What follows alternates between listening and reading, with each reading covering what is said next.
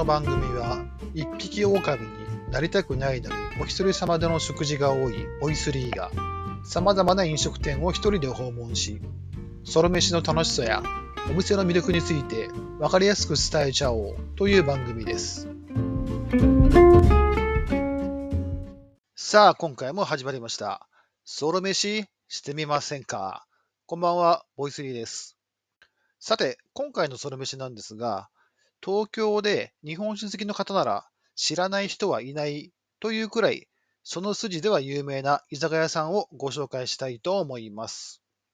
なんといっても、まあ、ここでしか飲めない日本酒の品揃えが多くて、で、お酒のサイズもいろいろと選べるんで、初めて飲む日本酒を思う存分試してみることができるし、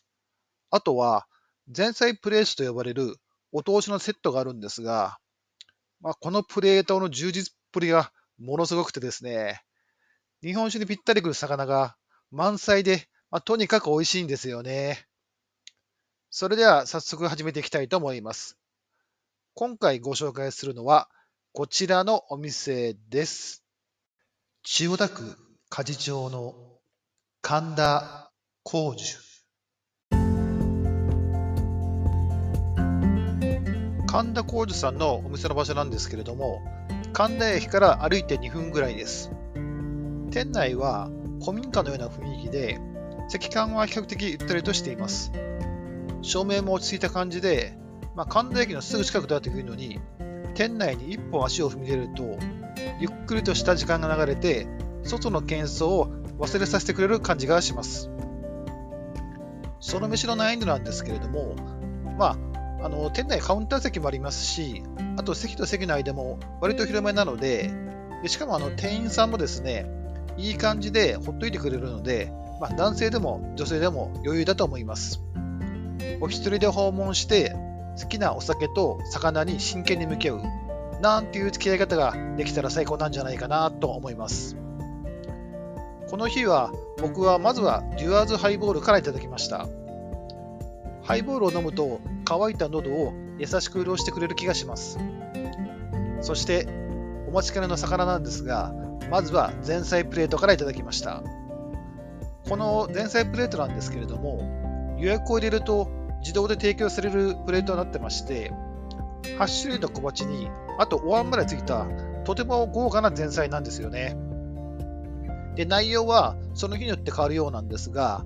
この日はですね、えー、キノコのマリネ、空心菜のガーリック炒め、餃子ニンニクと鶏の和え物、砂肝とネギのオイル焼き、きゅうりのわさび漬けあえ、めかぶの筋子がけ、オクラとサバの琉球、ハタハタのオイル焼きでした。まあ、それぞれの料理がしっかり丁寧に作り込まれていて、ものすごくクオリティが高いです。そして当たり前なんですけれども、まあ、どいつもこいつも見事に日本酒に合いそうな料理ばかりで、ものすごかったです。下手すると、この前菜だけでお酒飲めちゃう、そんな感じがしますね。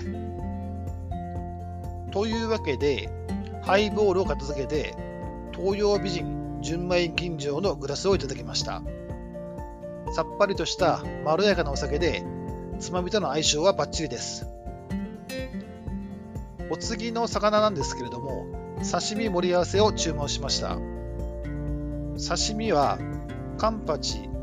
スミイカ、コチ、マダイ、マグロ、クジラ、サーモンでした。で、この船盛りもお店の名物らしくて、全体的にネタのクオリティが高くて美味しかったです。カンパチは身が柔らかくて、油も程よく乗り、スミイカはねっとりとしていて甘みが強かったです。当然、酒が足りるはずもなく、神田周辺のお店でしか飲めないという珍しい日本酒、リタの純米吟醸を片口でいただきました。まあ、癖のない優しい口当たりで、水みたいにスイスイと飲めちゃって、やばい感じですね。お次の魚は、えー、ハイパー干物クリエイター、藤間さんの干物トロサバを追加しました。こちらの干物、なんと1980円もする干物なんですが、サバでこの値段ってどうなの？って最初は思ったんですけども、食べてみたら納得です。ハイパー干物クリエイター藤間さんという方は、誰なのかなと思って調べてみたんですけれども、どうやら熱海にある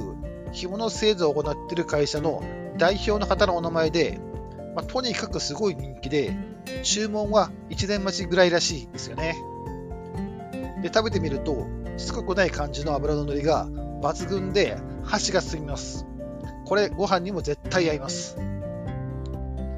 で、魚のお次はですね、ポテトサラダをいただきました。ペッパーが効いたスパイシーなポテサラです。ベーコンなんかも入ってるので、これは日本酒よりもハイボールの方が合うかなと思いました。お酒のラストは、えー、町田酒造純米吟醸のグラスをいただきました。ほんのりと甘くて、これも飲みやすい日本酒でした。最後、えー、魚の最後はですね、メンチカツをいただきました。まあ、お値段結構高めではあるんですけども、カリッと揚がって、中ジューシーで普通に美味しかったです。それでは今回もごちそうさまでした。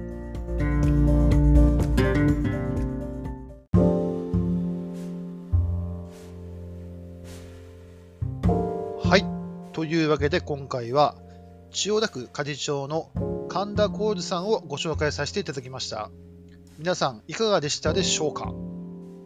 まあ個人的にはこのお店の凄さを実感するにはまだまだ日本酒の経験値が不足していることをすごく実感してしまったのが個人的に残念でした。なので、いつか経験値を上げて再度チャレンジしてみたいお店だと思います。この番組ではこれからもソウル飯好きの皆様の背中を後押しするような美味しいお店をどんどん紹介していければと思いますので、応援よろしくお願いします。それでは今回はここまで。次回またお会いしましょう。バイバーイ。